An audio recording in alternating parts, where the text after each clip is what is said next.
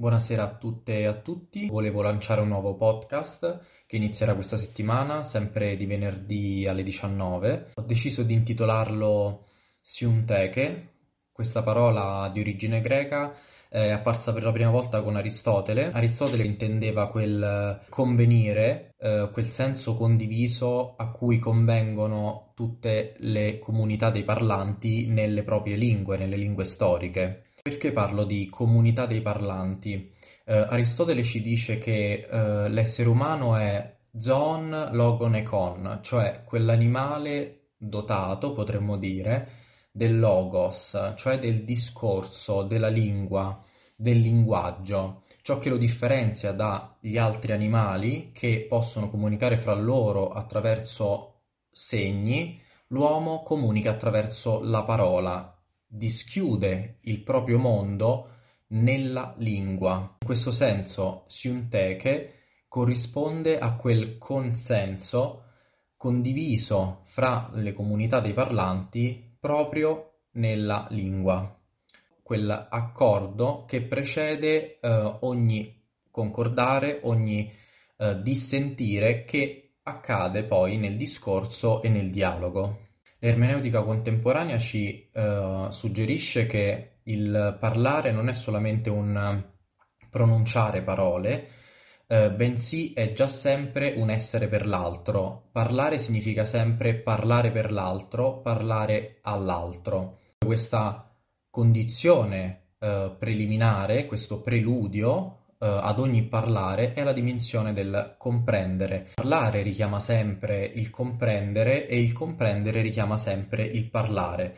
Non si parla mai, potremmo dire, per non venir compresi. Dunque, da questo punto di vista, potremmo dire che nel parlare e nel comprendere ci si pone già sempre all'ascolto dell'altro. Dunque, comprendere e parlare sono una prestazione all'ascolto, una prestazione all'ascolto dell'altro. In questo senso siunteke è questo convenire nel quale già sempre ci si presta all'ascolto dell'altro. È forse la lingua che parliamo, questo convenire di senso in cui ci ritroviamo con l'altro, anzi in cui ritroviamo l'altro. Uh, Jacques Derrida uh, diceva non ho che una lingua e non è la mia. Cosa vuole dire? Che la mia lingua, la lingua che parlo, è già sempre la lingua di qualcun altro, la lingua dell'altro, eh, un dono che ci viene concesso e che ci apre alla comprensione del mondo. L'alterità, o per meglio dire quell'alterazione che introduce l'estraneità nel nostro intimo. Dunque l'intento del podcast è proprio quello di mettere in luce questa estraneità, suggerire nuove coordinate linguistiche, nuove coordinate interpretative, in un momento storico in cui la spaesatezza ormai è diventata un destino mondiale, condizione esistenziale irredimibile e dove la confusione concettuale ormai regna sovrana.